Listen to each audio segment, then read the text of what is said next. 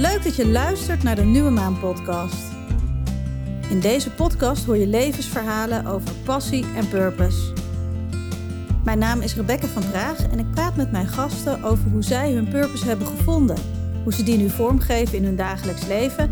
En ik praat met ze over wat deze tocht hen allemaal heeft gebracht. En dit is jouw podcast voor een flinke dosis inspiratie en handvatten als jij met meer bezieling en meer zingeving wil leven.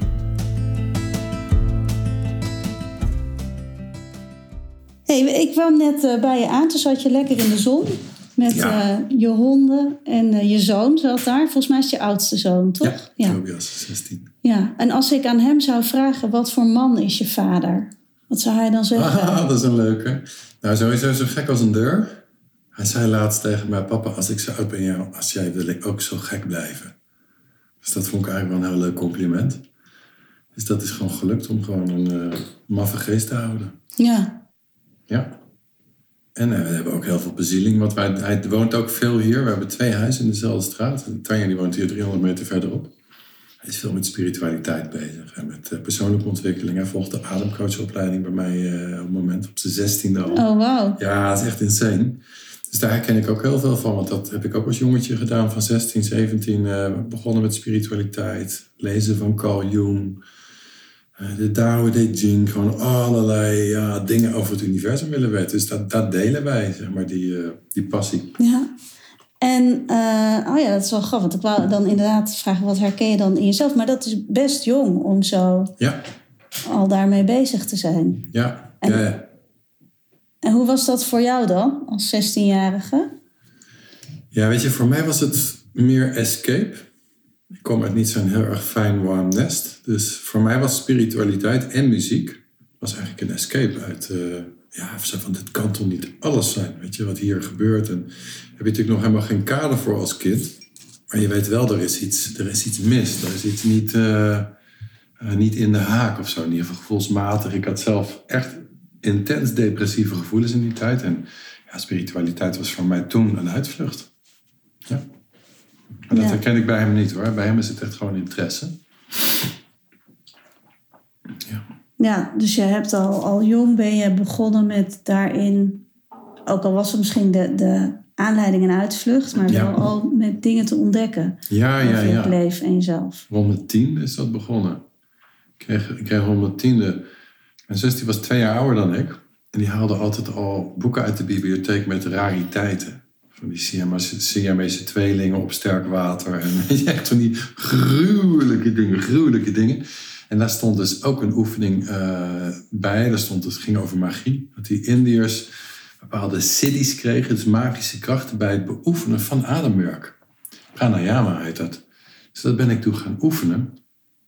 En daar kwam echt een enorme opening van mijn 3e oog. En ik was enorm eenzaam in mijn bed. Altijd 's avonds. Ik moest naar bed en dan kwam er nooit meer iemand. Dus Ik was die eenzaamheid gewend. En dat mediteren en dat ademwerk... dat was een soort welkome oase van...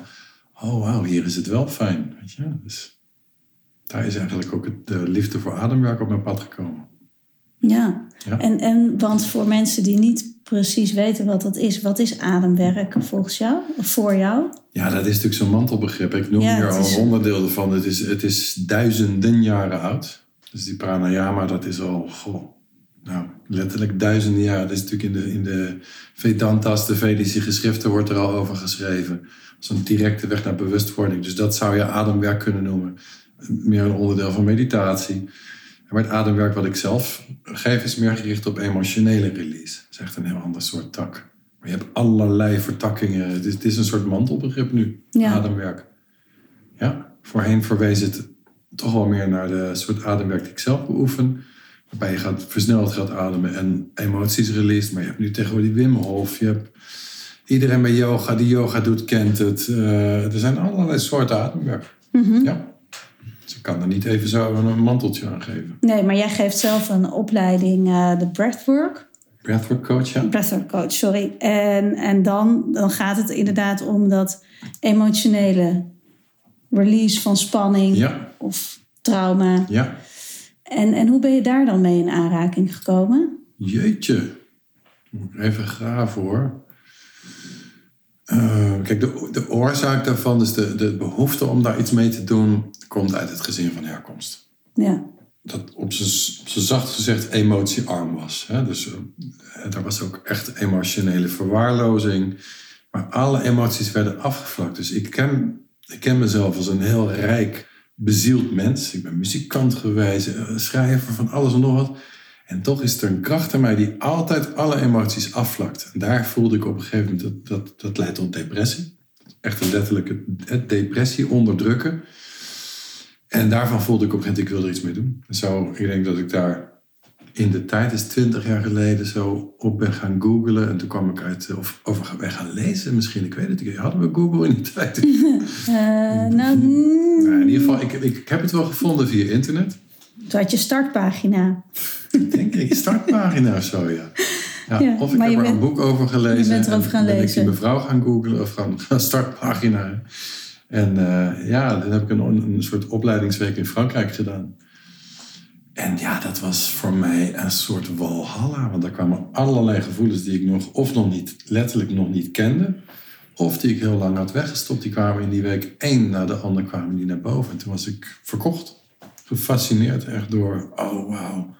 Dus dit is tegenovergestelde van wat ik vroeger heb gedaan. Dus die emoties onderdrukken. Dit is echt expressie geven aan die hele diepe verwonde stukken ook. Mm-hmm. Ja, dat was echt een zegening. Ja. Want wat ik heb zitten voorbereiden, dit gesprek. En toen dacht ik, jeetje, wat heb je... Ja, maar het was een beetje... Denk je, er zijn zoveel dingen die je doet en gedaan hebt. Ja. Wat is nou de kern voor jou daarin? In alle boeken die je schrijft en de opleidingen die je geeft. En... Vraag ik me ook wel zo. Kijk, ik ben vanuit Human Design gezien een generator. Dus als bij mij zeg maar een bepaalde uitnodiging aangaat, hoor ik van binnen...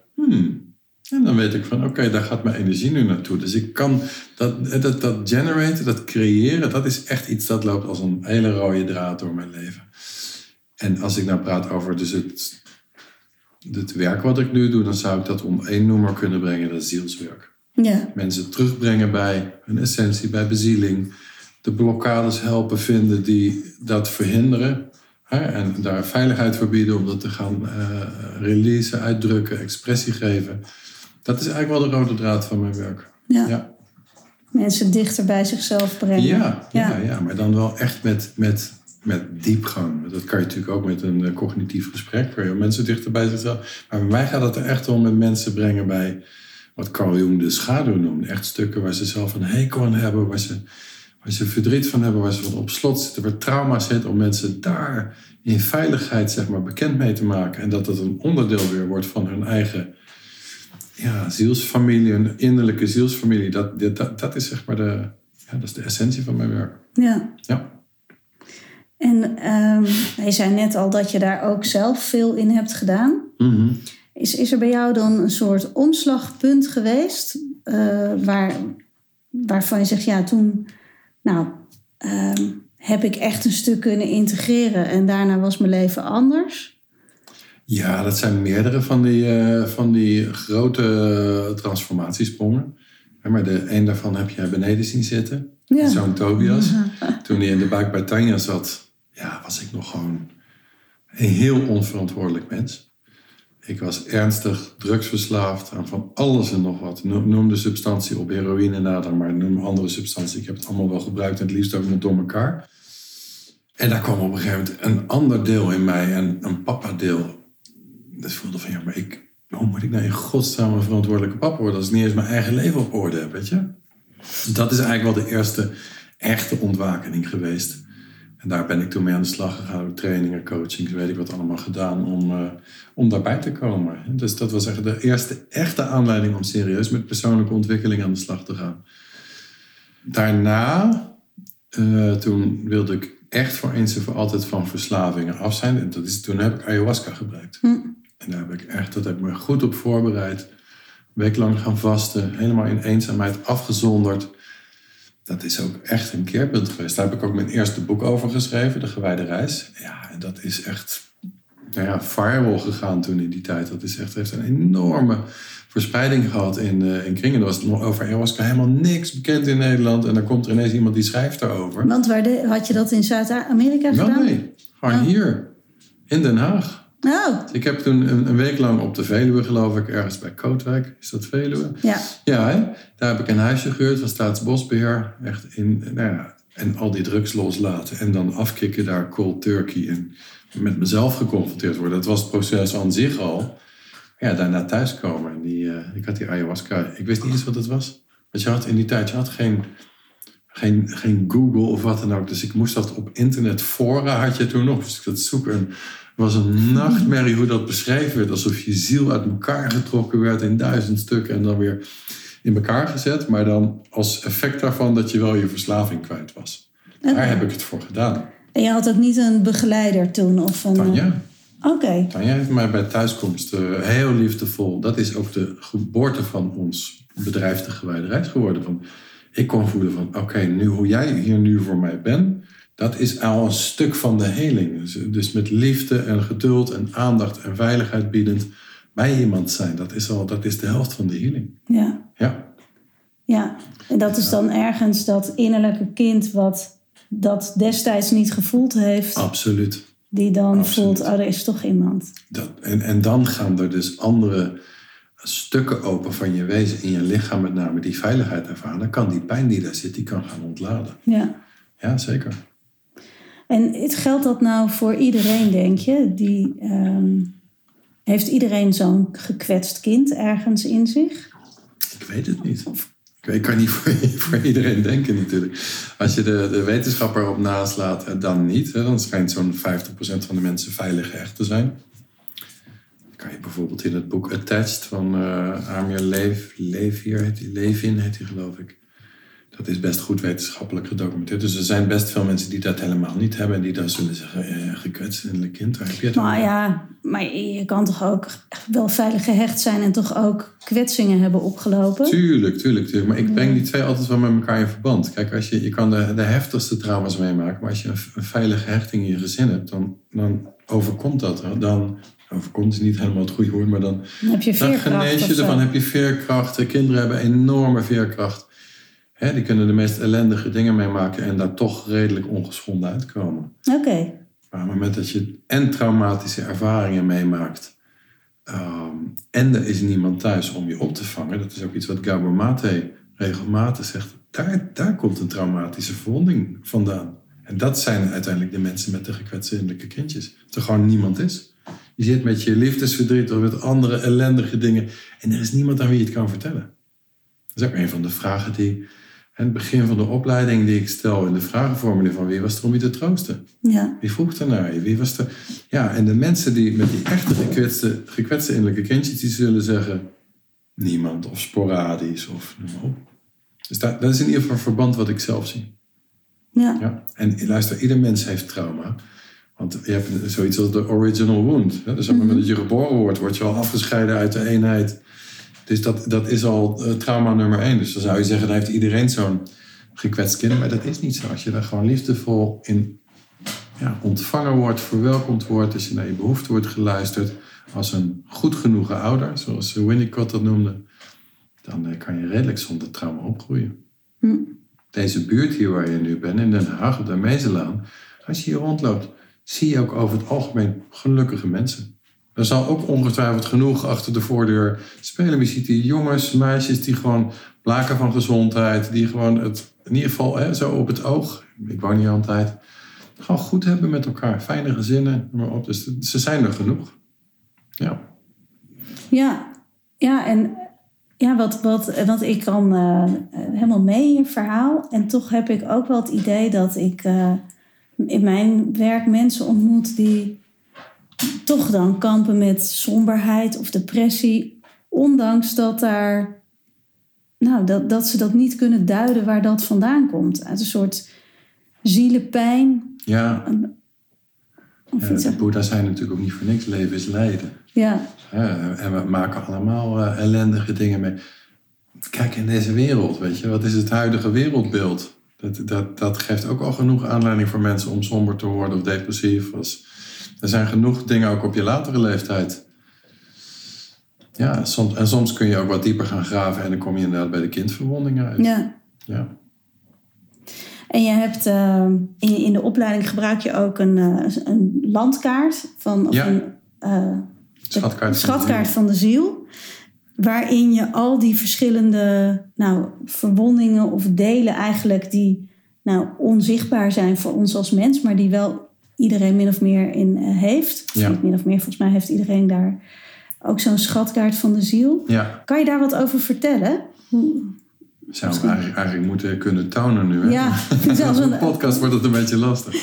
Ja, het is een Jungiaanse kaart. Dus het is eigenlijk, volgens mij zeg ik dat aan het begin. Ik ben zo vanaf mijn 15, 16 ben ik veel gaan lezen. Waaronder Carl Jung. Het eerste boek wat ik las toen was Anima Animus. Ik snapte er niks van. Nee, ik wil zeggen, dat is echt heel pittig. Ik snapte er helemaal niks van, maar ik vond het wel fascinerend. Alleen het besef wel dat ieder mens een mannelijke en vrouwelijke kant heeft. Nou, dan heb je één aspect al, dat komt in de schatkaart, komt dat naar voren. Midden in de schatkaart staat een yin en yang teken. Alleen al om dat te laten zien. Nou, vanuit dat yin en yang teken, wat de essentie van je wezen zou kunnen zijn. Je ziel, je bezieling, je spirit, hoe je het ook noemt. Daar zit een bepaalde levendigheid in. En die levendigheid gaat alle kanten op. Als wezentje, als baby gaat die levendigheid, zoals Robert Bly, de dichter, dat zei, dat gaat 360 graden alle kanten op. En als je dus, wat ik al noemde, een goed genoeg ouder hebt of ouders hebt die dat begeleiden en die je soms begrenzen en soms aanmoedigen en je behoeften voorzien, dan groei je uit tot een evenwichtig wezen. Dat is in ieder geval de gedachte erachter.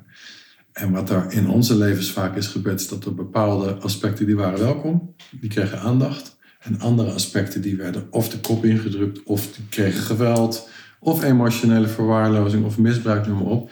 En die kanten van ons, die gaan, dat is die onderste helft van die kaart, die is helemaal donker, die gaan achter slot en grendel. En daarmee verlies je dus ook de glans van je ziel, zou je kunnen zeggen. Je verliest je levendigheid, je verliest dat 360 graden bewustzijn vanuit dat yin en yang teken, wat alle kanten op kan stralen. Je kan overal enthousiast van worden, dat zie je. Je ziet hier buiten kindjes lopen. Nou, je ziet ze vrolijk huppelen, fietsen. Hè? Dus letterlijk. Levensgenieten. En dat vermogen verliezen ze. Ja. En dat is voor mij, wat ik in het begin ook noemde, het zielswerk. Om mensen weer terug bij dat onschuldige, bruisende kind in jezelf te brengen. Waar in eerste instantie die schaduw overheen zit. Die vaak pekzwarte, donkere gevoelens die niet geuit zijn destijds. Die zitten daar nog vast. Als je dat mensen gaat helpen releasen, dan komen ze op een gegeven moment bij dat onschuldige deel. Wat weer wil leven. Dat heb ik zelf ook. Ik vertelde jou bij binnenkomst straks. Ik ben vanmorgen naar een vleugelwezen kijken. Ik ben pianist van oorsprong. En de piano zit bij mij achter slot en grendel. Daar zit al heel lang gewoon pijn op van eenzaamheid. Van dat ik gebruikte dat instrument als jongetje om maar weg te dromen in mijn wereld. Dus er zit pijn bij. Maar ik kreeg van de week ineens door. Heb je naar een piano te gaan kijken? Ga dat stuk maar uit de schaduw halen. Ga maar weer lekker spelen. Weet je? Ga dat meer toe-eigenen. Ja. Dat is niet het antwoord op je vraag, maar zo werkt die associatieve geest van mij nou in. Want je vroeg naar de schatkaart. Maar dit is wel de kern van de schatkaart. Ja. Hè? Dus waardoor de bepaalde delen achter slot en grendel diep in de schaduw verborgen worden. Meestal onder intense krachten. Dat doe je niet zomaar. Je verstoot niet zomaar delen van jezelf naar de schaduwrijken. Dat is of verwaarlozing, of emotionele agressie, of zelfs echte agressie of misbruik. Onder die druk kunnen wij onszelf een stukje ontleden, of niet ontleden, een stukje, hoe moet ik dat nou zeggen, een stukje scalperen, gewoon stukken van onszelf wegdoen, die verstoten naar de diepte. Ja. En zo is die schatkaart opgebouwd. En dan krijg je dus aan de bovenkant van die schatkaart, die is heel licht. Dan krijg je dus de delen die wel aanvaardbaar waren. Je imago en je gewoontebewustzijn en je alles waar je mee... Ja, maar ook delen die eigenlijk uit een jasje gegroeid zijn om dat andere maar te onderdrukken. Ja. Dus alle defenders, noem jij ze. Precies. Alle afweermechanismen en patronen. Ja, die, om de boel veilig te houden. Ja, waar je eigenlijk niet meer echt voor kiest, maar dat gebeurt dan gewoon. Ja. En uiteindelijk, dan, als je daar de wetenschap een beetje zo tegenaan schuurt, worden dat neurale paden. Ja. Dat worden gewoon echt geëigende paden. En dat worden op een gegeven moment snelwegen. En op een gegeven moment identificeer je je daarmee van, oké, dit is dus wie ik ben als mens. En dan is het Ja, dan ben je klaar, dan ben je volwassen en dan ben je een soort flat character geworden. En dat hele potentieel van dat kind wat eronder zit, met al die nieuwsgierigheid, al die verschillende interesses en bezieling, die ben je dan kwijt. En dat zijn vaak de mensen die waarschijnlijk dan bij jou ook komen, die zeggen, ja, het leven is maar saai geworden, ik begrijp er niks van. Dan hoeven ze niet eens heftig trauma te hebben. Nee. Het is gewoon een soort afvlakking van de ziel. Ja, mijn hele leven, ook voor mezelf, staat in de teken van iedere keer weer, iedere dag weer opnieuw die bezieling vinden. En in welke mate lukt je dat ook? De laatste tijd lukt het super. Ik heb iets ontdekt, of eigenlijk moet ik zeggen herontdekt. Nou, aan de ene kant is dat dus muziek.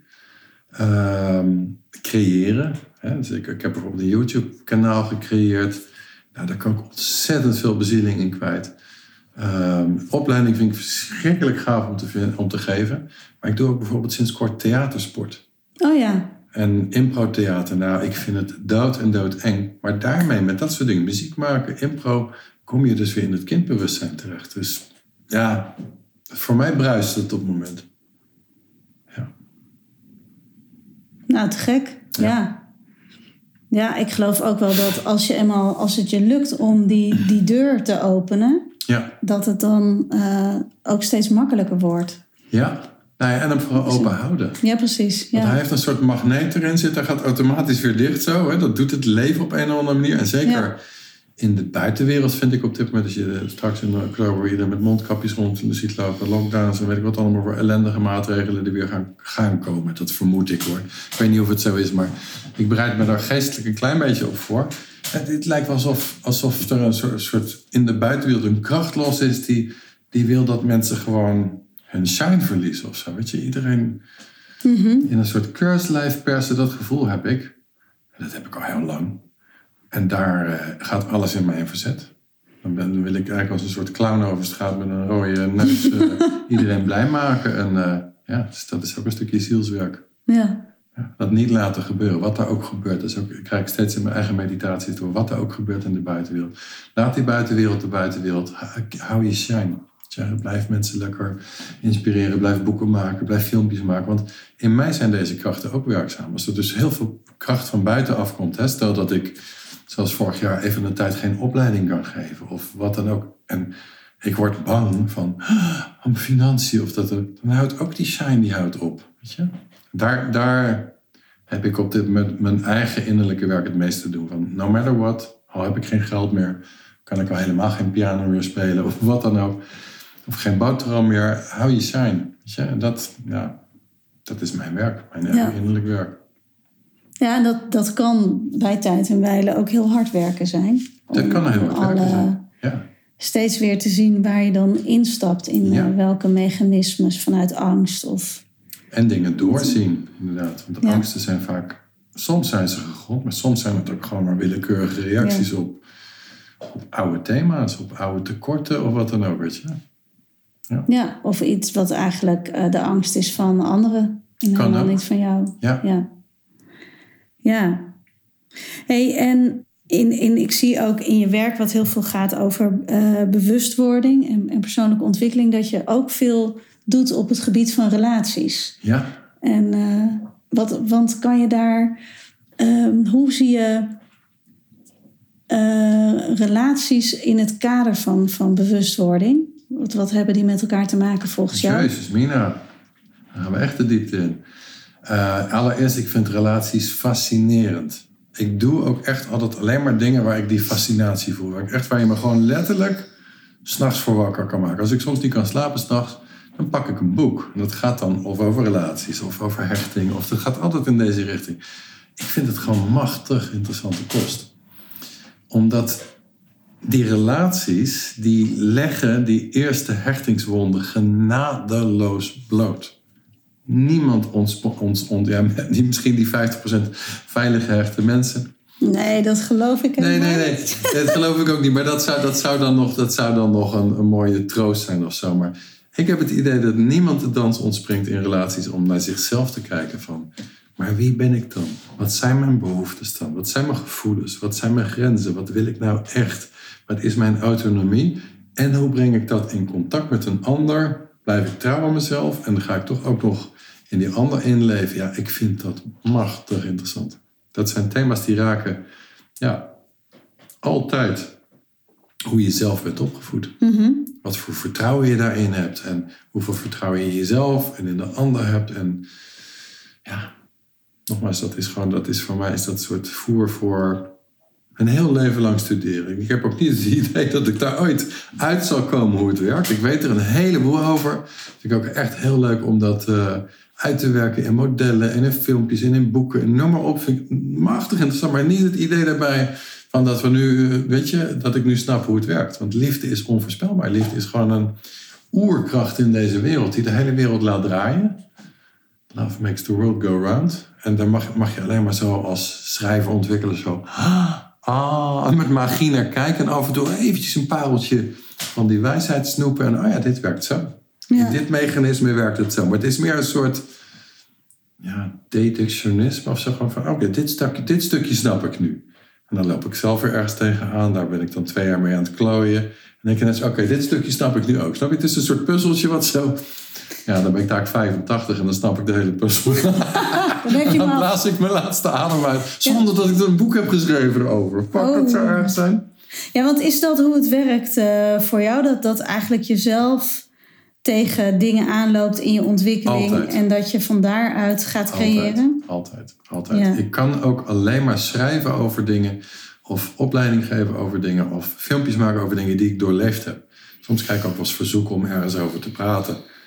Ik kreeg vanmorgen nog eentje. Wil je iets vertellen over klisma's, was het geloof ik. Klisma's? Ja, nee, ik geef natuurlijk die ongelofelijke immuunboost. Hè. Dat gaat over die immuunsysteemboost. Er komt iemand met een vraag over.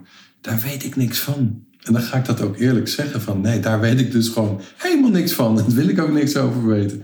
Ik kan heel enthousiast worden over dingen die ik zelf ervaren heb. Maar vooral die me een aantal stappen vooruit hebben gezet. Dan komt er een soort jongetje wordt dan wakker. Wat moet ik aan mijn vriendjes vertellen? Weet je? En uit die energie, dat is mijn werk. Zo draag ik ook mijn kennis en mijn ervaringen over. Omdat het gewoon uit een soort overvloed komt. Van, moet je nou eens zien. Weet je, zo. Ja. Dat enthousiasme. Ja. En als ik dat kwijtraak, dat enthousiasme ergens voor. Dan moet ik ergens mee stoppen. Dat heb ik met medicijnplanten gedaan. Ik heb jarenlang in Nederland ayahuasca-ceremonies gegeven. En op een gegeven moment was het op. Toen kon ik het ook niet meer opbrengen. Om groepen weer met hetzelfde enthousiasme te verwelkomen en daarin te begeleiden. Dus toen zei ik ook tegen Tanja, ik ga hiermee stoppen. Ga jij maar lekker dat bedrijf leiden. Ja, maar ik kan me dat ook wel voorstellen. Dat op een gegeven moment dat niet meer dient ook voor je eigen proces. En dat je dan iets te geven hebt op een ander terrein. Precies, dat gebeurt dan ook. En daarop durven vertrouwen. Dus ook afscheid nemen van dingen en van mensen. Dat is ook een heel belangrijke stap. Ja. Maar als je dus in je hechting niet zo soepel bent, als het vroeger er niet zo was voor je, dan is dat dus heel lastig ook om los te laten. Om bij tijds ook vast te stellen, die baan of die vrouw of die man of dat gebruik of die verslaving, wat dan ook. Oké, het is nu tijd om die los te laten. Weet je? Als je hechtingsproblemen hebt, dan ben je wat verkrampt. Ja. Ga je ook niet zo soepel met de buitenwereld en met jezelf om. Ja. Wat zou je daar dan, als je denkt, misschien zijn er wel mensen die luisteren en die denken, hechting, dat is wel een thema. Wat zou je daar zelf aan kunnen doen dan? Om dat makkelijker te maken voor jezelf of soepeler. Dat je flexibeler bent om mee te bewegen met wat zich aandient. Ja, er zijn een aantal dingen die je dan kan doen. Een van de allereerste dingen die je te doen hebt, en dat klinkt heel gek nu van een man van 53, is om te beseffen dat je een innerlijk kind hebt.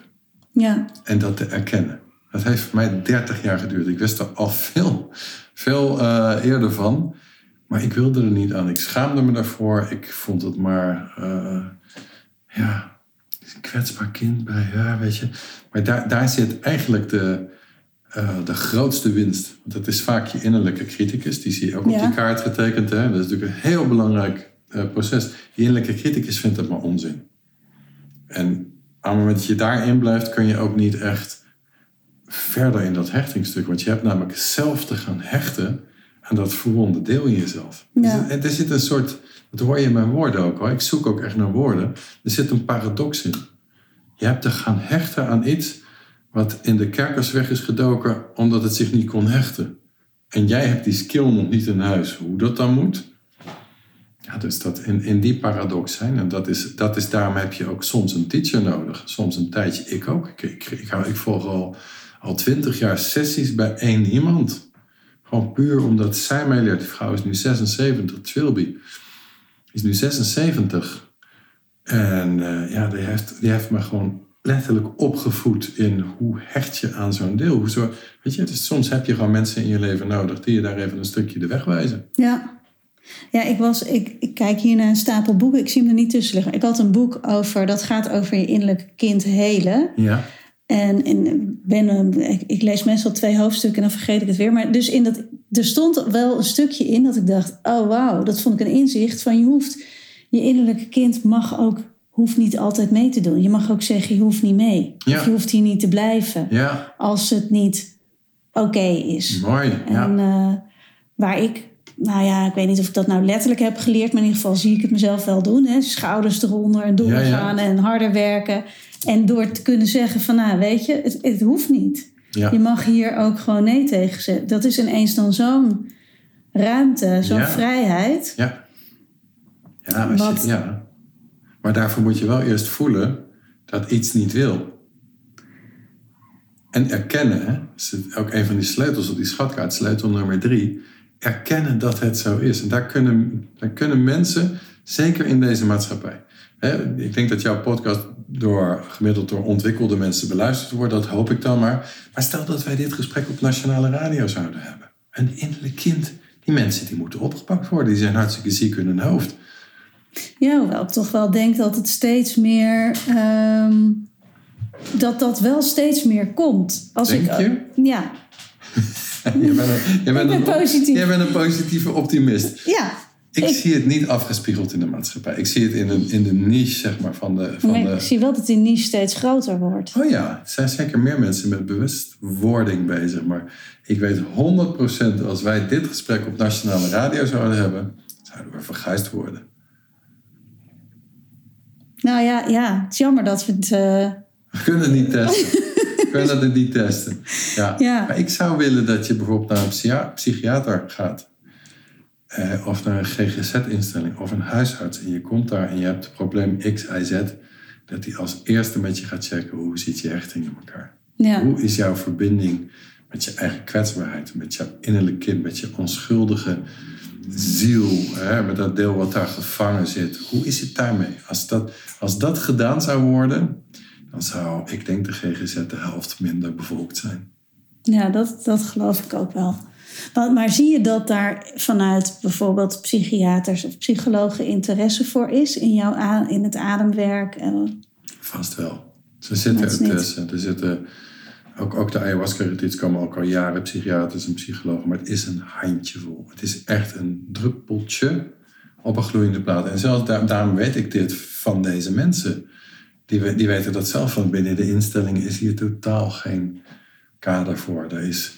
Er wordt net als in de hele maatschappij gewerkt naar resultaten. Resultaten. Nou ja, waar haal je snelle resultaten mee? Door even gouden symptomen bij iemand weg te halen. Dan kan die wel weer werken of dan kan die wel weer functioneren binnen de maatschappij. Maar echt naar de bron van dingen, zoals we dat ook op de opleiding doen. En je gewoon weekend uit... een jaar lang gewoon de diepte induikt. Nou ja, dat geeft een heel ander soort transformatieprocessen. Maar dat kost geld. Dat zijn echt lange processen. Dus dat... Nou ja, ik ben daar niet zo heel hoopvol over, zeg maar. Ja. Maar jij bent positiever en jij maakt podcasts. Dus als jij nou gewoon die positiviteit een beetje uit gaat stralen. Ja, nou, waar ik het aan afspiegel... als ik kijk naar... op de lagere school. Mijn kinderen zitten inmiddels op de middelbare school. Ja, de hond, die wil ook meedoen. Dus dat is van een paar jaar terug. Dat ze dan projecten hadden over... Ik weet niet meer hoe het project heette. Maar het ging erover dat je de mooie dingen van elkaar zag. Mm-hmm. En het mocht niet gaan over uiterlijk. Dus dan gingen die kindjes van 6, 7, 8... in een kring. En dan gingen ze om de beurt zeggen van... Lars, ja, ik vind dat jij heel goed met blokken kan bouwen. En jij kan me heel goed helpen. En dan denk ik van... ja, ik heb dat niet geleerd toen ik 7 was. Mm. Ik was, weet ik veel, 27 of zo. Dus daarin... En ik weet niet wat kinderen daar nou dan ook van vasthouden. Maar dat er wel... Nou, meer aandacht is aandacht voor emotionele ontwikkeling. Ja. Ja. En dat als ik bijvoorbeeld van de vrienden van mijn dochter, die zijn allemaal 18, 19, als ik die hoor praten over zichzelf, dat ze dat ook op een andere manier doen dan toen ik 18 was. Mm-hmm. Dus ik heb ergens het gevoel dat we elke generatie weer zich verder ontwikkelt dan die daarvoor. Mooi. Ja, het klinkt goed. En ook zeker, wat jij vertelt over jouw zoon van 16 zeker, die een ademopleiding zeker, doet. Dan zeker. Denk ik, ja, dat...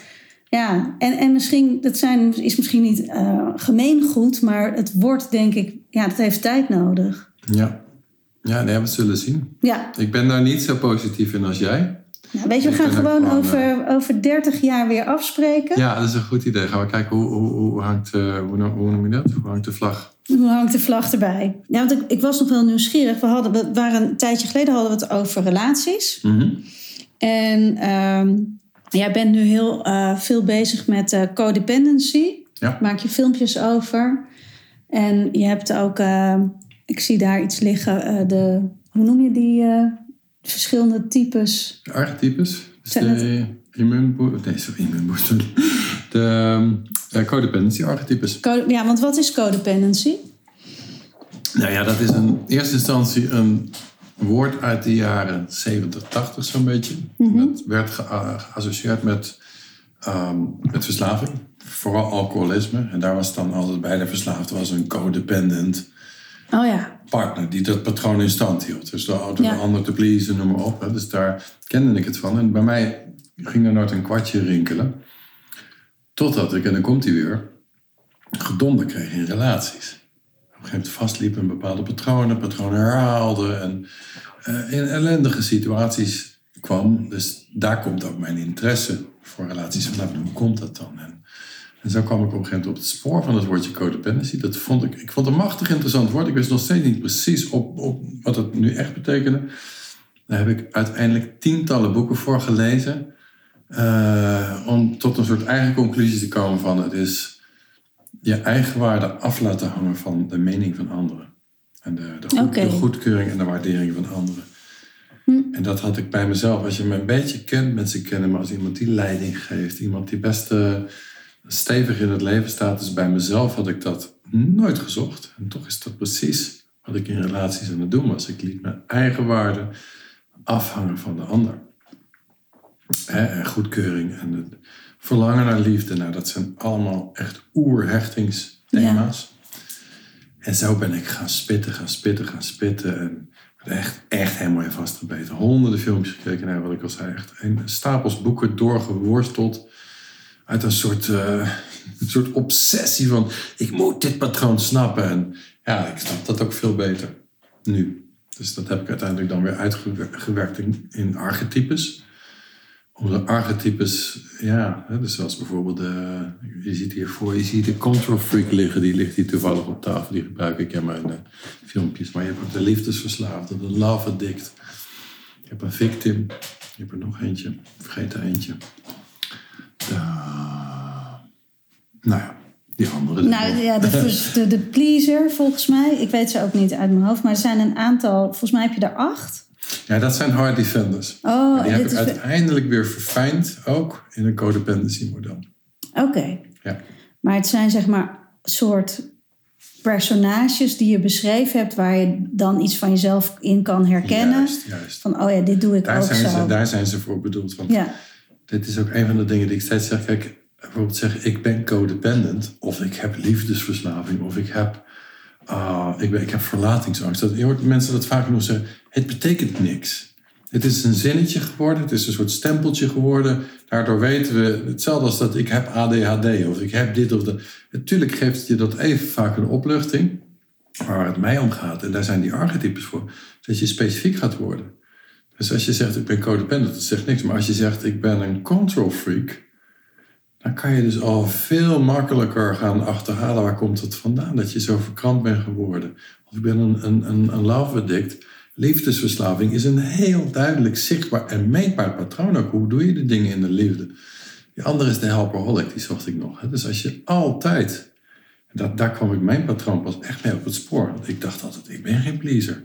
Ook op de test die ik voor de Heart Defenders ontwikkeld heb, kom ik nooit als pleaser uit de bus. Dat scoor ik 0% op. Dus daardoor snapte ik dit patroon niet. Maar toen kwam ineens het woordje redden naar boven.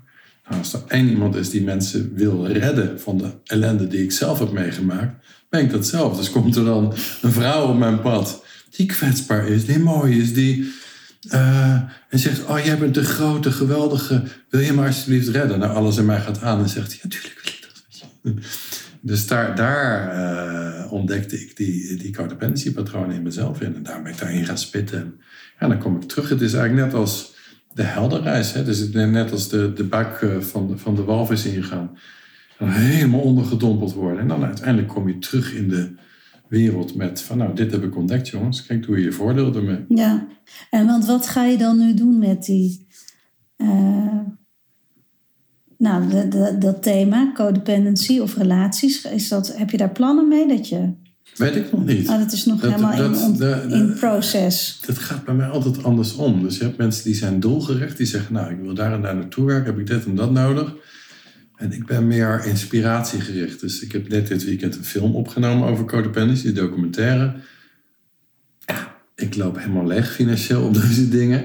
Dus het zou superhandig zijn als ik nou een businessmodel had en zou zeggen, ga naar dat en dat, kopen dat en dat. En dan, maar dat heb ik dus niet. Dus dat zit er nog niet achter. Misschien komt dat er wel in de toekomst. Maar ik vind het vooral gaaf om, ja, wat ik zeg, dat wat ik geleerd heb, om dat aan de wereld terug te geven. En dan komt er vanzelf wel weer, of dan ga ik een keer een retreat geven of een opleiding of wat ook dat. Het is eigenlijk voor mij van het klinkt. Het is secundair eigenlijk. Het is secundair, ja. Het is echt zo. Maar dat wat daar wel mooi aan is, want ik heb zelf een opleiding bij gevolgd, is dat je dus dat als deelnemer ook voelt dat de inhoud, daar zit je passie op. Ja, en niet op zoveel mensen zoveel diploma's aan het einde uitdelen. Vind ik ook fijn uiteindelijk. Maar ja, natuurlijk ook die wereldse plek ook daarin. Dus ik moet echt wel aan het businessmodel werken. Om ook dingen, om geld te verdienen ook. Hè? Dus, mm-hmm. Maar dat is niet de primaire drive. Nee. Het is echt letterlijk secundair. En soms gaat dat onwijs goed. Soms loop ik daar hopeloos. Je ziet hier bijvoorbeeld een ander boek liggen. Ik zal het even pakken. Dat heet Puur. Dus de immuunboost, dit is een ander, precies weer zo'n beweging. Dan denk ik, hoe kom je nou in godsnaam weer om een kookboek te maken? Nou, dat heeft Tanja dan gemaakt, maar ik heb het gefinancierd en de hele immuunboost neergezet. Dit komt gewoon puur, omdat het mijn eigen chronische klachten hielp weghalen. Ik had 21 chronische klachten, een blaasontsteking en spieren en altijd verkouden, noem op, van allerlei klachten. En daar... Alleen maar door dus mijn voeding te veranderen, ja, waren er 17 van de 21 klachten weg. Nou, dit moet de hele wereld weten. Nou, dan ga ik. Dus heb je een kookboek gemaakt? Ja, heb ik een kookboek gemaakt. Dat is een prachtig kookboek. Ja, toch? Ja, mooie foto's. Maar hebben jullie dan ook zelf die foto's gemaakt? Nee, daar hebben we een fotograaf voor ingeschakeld. Ja, het ziet er echt mega cool uit. Annelies Diertens, echt een fantastische... Ja, kunstzinnige fotograaf. En ik ben dan ook echt zo'n... Maar dat wou ik er ook bij zeggen. Ik ben dan helemaal niet handig. Want dan een dure fotograaf, een dure vormgever, een dure drukker. Ja, nee, doe het ook nog maar hardcover. Doe het maar full color, 300 pagina's.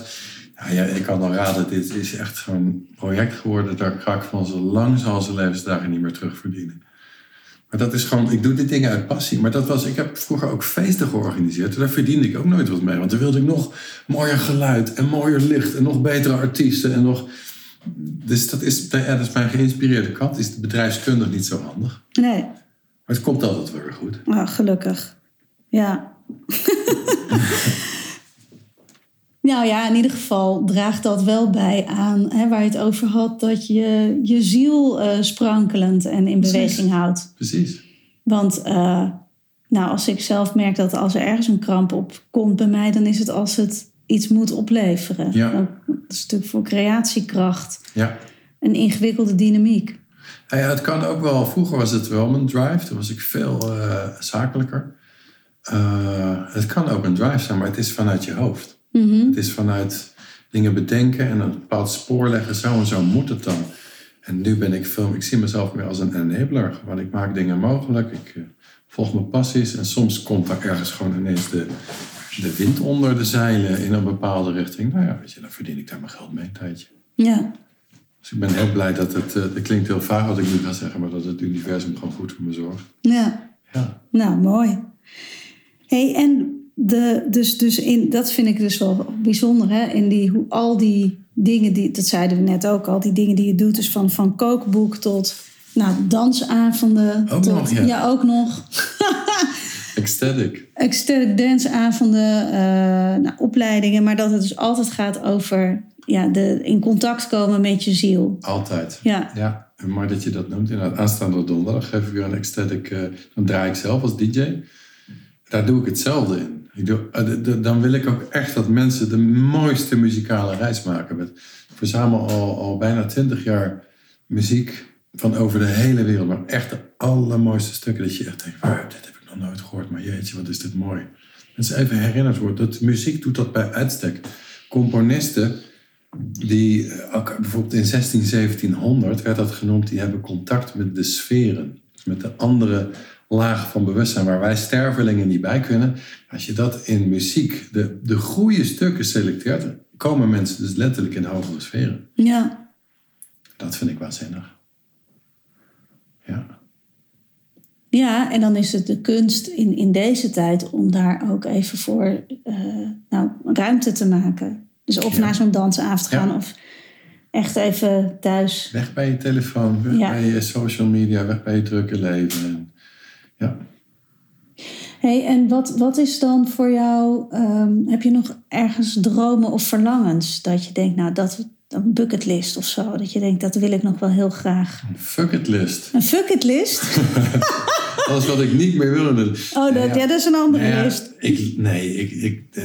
Dus soms wel. Soms dan denk ik van, ik wil dit. Maar dat zijn toch vaak materiële dingen. Dat klinkt gek, maar... Echt, weet je, ik doe dit nu van kinds af aan, gewoon mijn dromen volgen. Ik heb echt wel het idee, maakt niet uit wanneer ik mijn laatste adem uitblaas, dat ik gewoon een vervuld leven heb. Dat ik echt denk, it was a hell of a ride, maar het was het echt helemaal waard. Dus daar zitten op dit moment geen dingen bij dat ik denk, als ik dat nog een keer kan doen, of nee. Ik doe gewoon de dingen al heel lang die ik graag wil doen. Mm. Ja. En dat vind ik ook echt het allerbelangrijkste. Dat breng ik eigenlijk mijn kinderen ook altijd bij. Van, volg je hart, volg je passies, volg wat dat ook is. En dat kan soms, vooral bij de oudste die je gezien hebt. Die heeft zo'n heel pad achter de rug al. Van de ene keer wilde hij professioneel basketballer worden. Hij kwam in het beste team van Nederland op het hoogste niveau. Ja, als hij zei, maar papa, dit is helemaal niet wat ik wil. Dan stop je er toch gewoon weer mee. Ja, door naar de volgende. Het flowen, het bewegingen. Zo heeft hij een aantal van dit soort bewegingen gemaakt. En die komt er steeds meer achter wat hij niet wil. Dat is de bucketlist. Die komt dus ook steeds meer erachter van... Oké, nou voel ik steeds beter wie ik echt ben als mens. In plaats van dat ik op Instagram kijk en me met anderen ga vergelijken. Want je hebt ook kinderen van die leeftijd. Ja. Dat doen ze. Ze kijken naar YouTube, kijken naar Instagram, social media. En ze maken een beeld van wie ze moeten zijn. En dat hoop ik in ieder geval mensen te leren. In ieder geval mijn kinderen ook. Van, ga echt voelen wie je bent. Ga voelen wanneer je tot leven komt. Wanneer je aangaat. Wanneer je enthousiast wordt en blij wordt. En volg dat. Ja. En die wijsheid is niet van mij. Hè? Die is van Joseph Campbell. Die zei in de jaren 80 geloof ik al. Zei die, follow your bliss. Ja, en ik geloof dat er zelfs in de Griekse filosofie al deze zinnen. Ja. Oh, dat is mooi. Ja, follow your bliss. Werk even niet meer, maar... passie en enthousiasme. Ja, en we begonnen met de vraag van... Of nee, dat was... Sorry. Jij zei dat het vaderschap... dat een belangrijk keerpunt in je leven is geweest. Mm-hmm. En je hebt nu zonen van 14 en 16, volgens mij. Hoe heeft zich dat ontwikkeld de afgelopen 16 jaar, dat de vaderschap? Heel goed. Ja, ik moest ineens denken aan een boek wat ik las toen ik 30 was. Dat is een boek van Guy Corneau en dat heet Afwezige Vaders Verloren Zonen. Oh ja, het is een prachtige titel. Een heerlijke titel, heel fijne, deprimerende titel. En ik herkende me ook in alle beschrijvingen. Wat er gebeurt als je een afwezige vader hebt als jongen, hoe je dan opgroeit. En daar kwam een advies van Jung notabene voorbij. En daar heb ik Jung verguisd. Daar stond, dit type mens heeft behoefte aan structuur. Laten we maar gaan trouwen en structuur instellen. En kat, daar komt hij weer, de fuck you, de fuck it, weet je. De fuck it list, doe normaal, weet je. Ik was altijd zo'n rebel in verzet tegen structuur. Maar het is het beste wat mij overkomen is. Dus kinderen gewoon opvoeden. Ik heb hondjes hier, die heb je gezien. Die moet ik iedere dag een aantal keer uitlaten. Even weekenden. En die structuur, die is voor mij dus heel goed. En dus ook het vaderschap. Om het, met jongens... Nu in de puberteit dan maar. Ik heb ze vanaf baby gewoon onder mijn hoede. Ik ben ook veel met ze opgetrokken. Veel geleerd ook van deze kindjes. En ze ook veel zelf mogen leren en bij mogen brengen. Dus het geeft mij gigantisch veel. En kan je nog een grote les noemen die je geleerd hebt van hen of van vader zijn? Nou, sommige lessen zijn natuurlijk mooi. Maar sommige lessen zijn ook gewoon wat je noemt cadeautjes in zwart papier. Want... Ja, bijvoorbeeld de jongste, die had nachtmerries tot 6, 7 jaar oud. Niet 1 keer, niet 2 keer, maar 3, 4 keer per nacht. En ik wist al een heleboel over hechtingen wat kindjes nodig hadden. Dus ik wist ook samen met Tanja van, als die gaat huilen s'nachts, gaan we eruit. En dat heb ik geleerd om ondanks dat ik dit zelf niet heb gehad, gewoon er toch altijd voor die jongens te zijn. En dat heeft me heel veel gebracht. Heeft me ook veel verdriet gedaan. Want dan komen ook die stukken in mijzelf. Die komen op een gegeven moment ook. Die gaan pijn doen. Want zeker toen ik ontdekte wat er met mezelf was gebeurd. Vanaf 18 maanden hebben ze mij gewoon in mijn kamer opgesloten. 's Avonds na 8. En mijn moeder zei ook letterlijk een keer met een soort hoon in haar stem van... Ja, dat gebonk op die deur, dat houdt vanzelf een keer op. Dus daardoor wist ik op een gegeven moment wat mijn eigen hechtingswonden zijn. En dat heb ik gelukkig voor mijn eigen kinderen anders kunnen doen. Mm-hmm. Samen met Tanja. Dat samen dat bewustzijn op. En dat heeft dus heel veel gebracht. Dat heeft ook heel veel opgerakeld. He, dus mijn eigen pijnlijke kindstukken.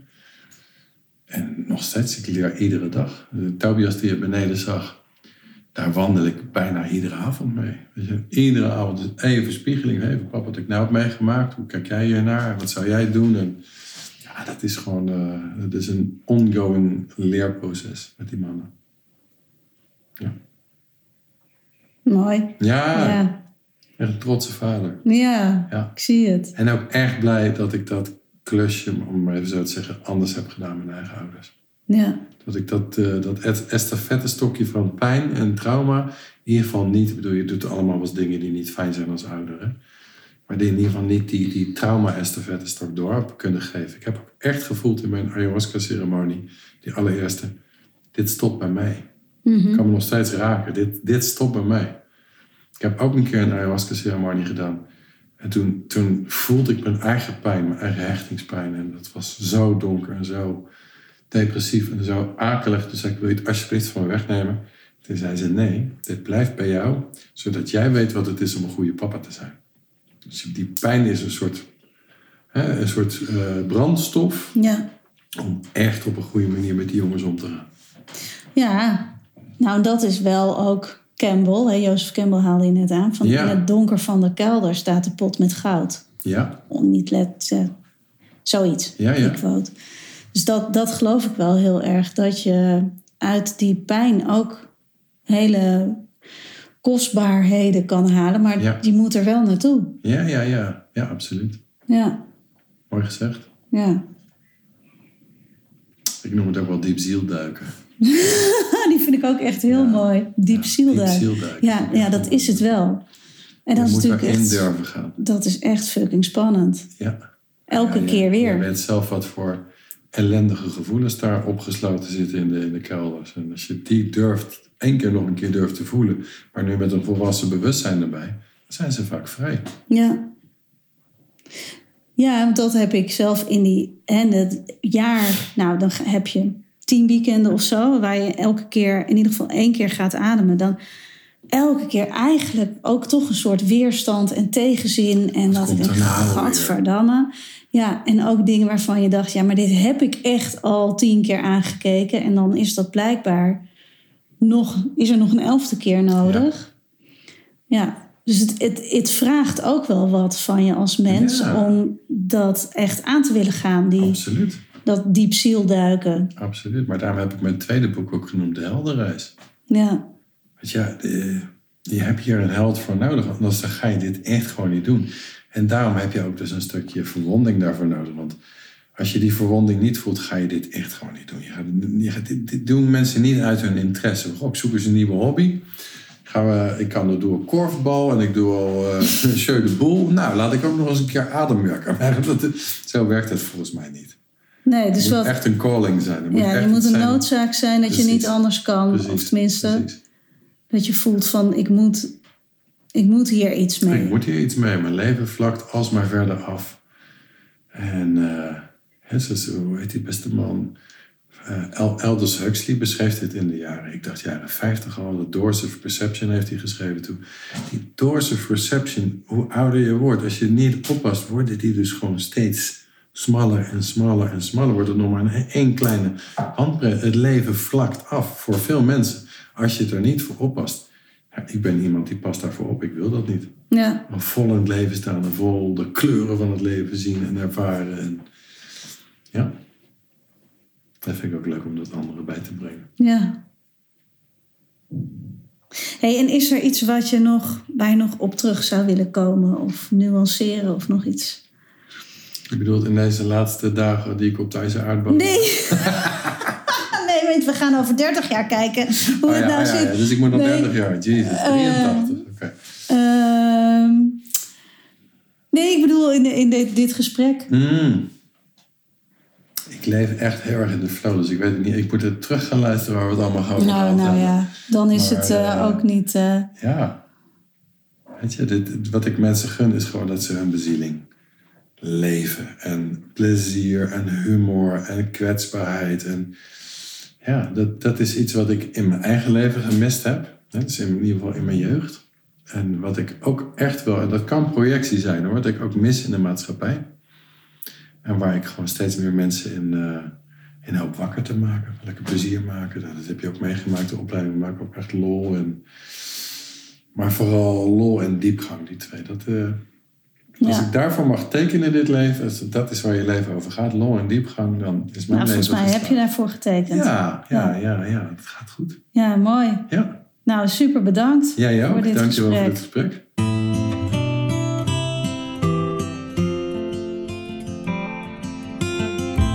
Dankjewel dat je naar de Nieuwe Maan podcast hebt geluisterd. Ik hoop dat dit gesprek je heeft geïnspireerd om jouw purpose te voelen en te leven. Wanneer jij weet waar het jou echt om gaat en jij je hart volgt, ervaar je meer betekenis en meer geluk in je leven. Daar ben ik van overtuigd. Wil je geen uitzending missen? Abonneer je dan op deze podcast in je favoriete podcast-app.